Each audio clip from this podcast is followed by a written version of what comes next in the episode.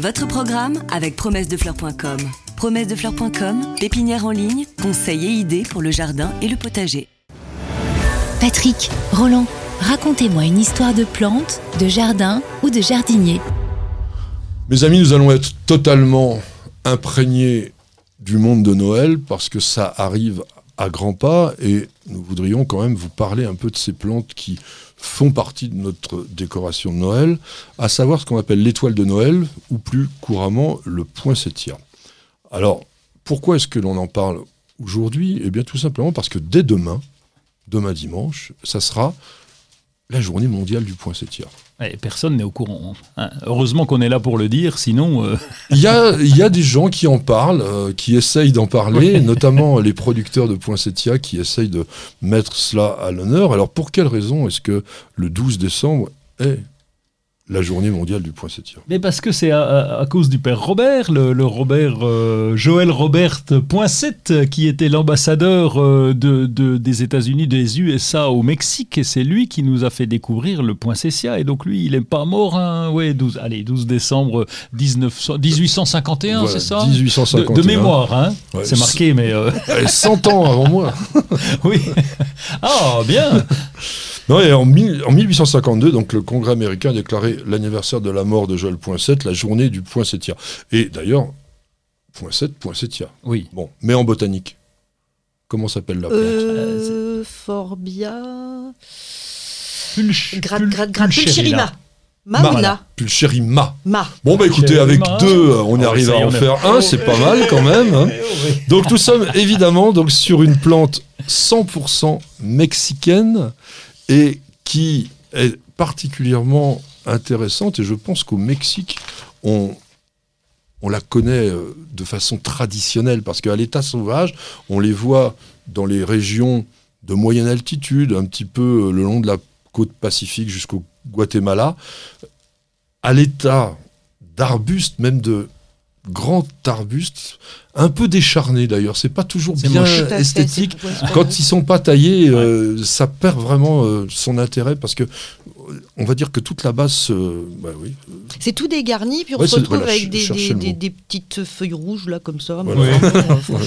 Comme ça, comme elle dit. ouais, voilà, c'est ça. et c'est ça. c'est- Et puis à la- à l'intérieur du Mexique, on rencontre dans les forêts de Guerrero, d'Oaxaca, O- Oaxaca, ah oui, ça, faut être Oaxaca. mexicain pour le dire. Oaxaca, Chiapas, etc. Ouais, je prononce ça quand même.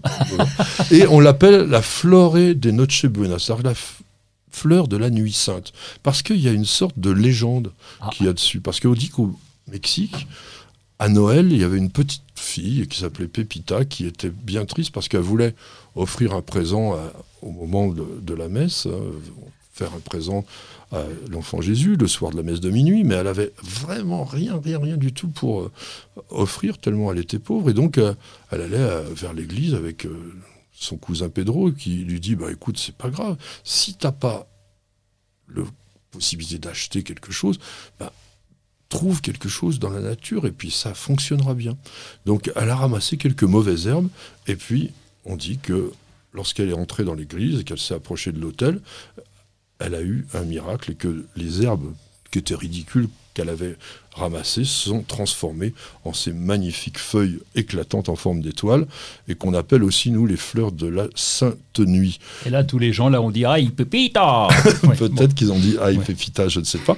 Mais en tous les cas, aujourd'hui, c'est une plante qui est vraiment, notamment dans les pays anglo-saxons et particulièrement aux États-Unis, la plante de Noël, bien avant euh, nous, euh, la rose de Noël ou euh, même le sapin, etc. C'est une plante qui fait partie du décor. Et le rouge aussi, on, on avait déjà évoqué l'idée du sapin avec les, les pommes que l'on mettait, euh, pommes d'abondance, etc., la pomme d'Ève et tout ça. Bah là, le rouge a la même couleur et donc elle a aussi ce- cette vocation-là. Alors, au niveau de la culture, parce que je pense que c'est aussi ça qui vous intéresse. Ouais, c'est casse-pied. hein. Alors, vas-y, pourquoi c'est casse-pied? C'est casse-pied. Moi, à chaque fois, ça fait plusieurs années que j'en achète à Noël en me disant je vais les faire tenir. Quoi. Ouais. Déjà, déjà, tenir chez moi, c'est un challenge, un princessia. Je, je j'ai beaucoup de mal avec cette plante. Et puis, euh, et voilà, je m'investis énormément, effectivement et matériellement. et tout ça pour un résultat absolument catastrophiquement nul. Euh, je pense que j'ai aucune affinité avec cette plante ou je ne sais pas m'en Alors, ça peut arriver, ça. Et en plus, il paraît que derrière, pour les faire refleurir, c'est Tintin, quoi. C'est c'est pas possible. Alors, comment fait-on? La première chose, c'est que le conseil, c'est n'achetez pas des mini poinsettias, des trucs ridicules. Prenez une belle grosse touffe. On vous a dit c'était un hein. arbuste. Donc, non, non, mais il faut déjà que le Que pied soit lignifié. Mm. Pas forcément qu'il soit. bon, en général, il sera bien fourni. Pourquoi? Parce qu'il a été bien pincé de façon à ce qu'il soit attractif à la vente. Mais regardez le pied d'abord. Il doit être bien lignifié. Bon. Une fois qu'il est dans cet état-là, attention à la température dans la maison. Parce que c'est une plante qui va bien, on va dire, en dessous de 20 degrés. Entre 12 et 18 au top. À partir de 20, je commence à avoir chaud, donc il faut que je sois bien arrosé, parce que sinon, ça va être compliqué. Au-dessus de 20, alors là, ça ne le fait pas. Alors vous pouvez faire un truc, c'est vous acheter des mini poinsettias de rien du tout, que vous mettez sur vos tables de fête, et puis après, vous les dégagez comme si c'était euh, des fleurs à, à couper. Mais pour des gros poinsettias, il faut mieux les mettre aussi donc dans cet endroit un petit peu frais. C'est vrai qu'à la maison, c'est pas forcément C'est pas évident. facile à Alors- cette saison-là de l'année. Comment tu fais? Une Tu peux pièce, pas, euh, une pièce moins chauffée. Ah oui. Une a- pièce moins a- chauffée, une véranda. Encore une fois, on, on en revient toujours à la même chose. C'est-à-dire que la plupart des plantes qui sont pas 100% tropicales, et en plus les 100% tropicales, généralement, elles ont besoin d'une grosse hygrométrie. Nous, il y a belle lurette, à la maison, on ne met plus de plantes. Toutes elles sont dans la véranda. Et on a des plantes magnifiques toute l'année. Parce que bah, la véranda, elle est faite pour ça. hein. Il y a plus de lumière, il y a plus d'hygrométrie, il y a une baisse de température dans la- pendant la nuit, La etc. nuit, ouais. Et ça, c'est très important. Alors un autre problème sur le poinsettia, c'est au transport. C'est-à-dire que lorsqu'on achète un poinsettia, quelle que soit sa taille, enfin les petits on s'en fout comme tu l'as dit, mais euh, quand on- ça commence à une belle taille, faites-le emballer. C'est pas que vous allez l'offrir, mais c'est que vous allez surtout le protéger parce que euh, au nord de la Loire, pour aller de la jardinerie jusqu'à la maison, Il va attraper euh, froid. Ah bah oui, il peut avoir un bon coup de froid. S'il fait, euh, s'il fait 0,5 degrés, j'en sais rien, euh, dehors et que vous le trimballez dehors, c'est pas une bonne nouvelle pour lui. Ça fait un gros coup de froid. Donc ça, ça arrive souvent. Ah oui, et, je savais pas ça. et donc, euh, il est préférable de le faire systématiquement emballer. Alors ça, c'est un excellent conseil, et pour toutes les plantes. Et notamment, en ce moment, on a aussi envie d'offrir des orchidées, par exemple. Attention, le fait de sortir les orchidées de la jardinerie et de les amener à la maison et de leur mettre un bon coup de froid, ou alors, j'ai vu pire que ça, c'est au marché. Il y a des gens qui vendent des, des plantes d'intérieur, des plantes dehors, comme ça, en ce Ah moment. quoi. Alors là, bonjour. Et ça, ça fait tomber les boutons floraux, mais alors, d'une façon catastrophique. Alors, les, pardon, excuse-moi. Les orchidées, en fait, c'est vrai qu'on a tendance à les prendre emballées parce qu'elles paraissent plus fragiles qu'un poinsettia. Oui. Il y a ça aussi. Oui, le poinsettia, on va- on laisse comme il- ça, allez, ouais. hop, on va Bah le laisser oui. comme ça. Quelle Alors que les orchidées, euh, t'a- t'aimes bien les avoir dans leur petit cocon. Pocon Cocon. Ah bon Je vais entendre. Pocon Mais c'est étant Pocon une marque non plus. hein. euh, Mais c'est Pocon. Non, c'est pas con du tout. Alors, le poissettia, pour en revenir, donc quelques conseils de culture. Arrosez-le à l'eau à la température ambiante de la pièce, parce que ça aussi, pour les faire crever, c'est très très bien de les mettre dans une pièce à 20 degrés et de les arroser avec de l'eau à 9 degrés. Euh, c'est plutôt une plante acidophile, donc c'est pareil. Puisez l'eau avant, pratiquement.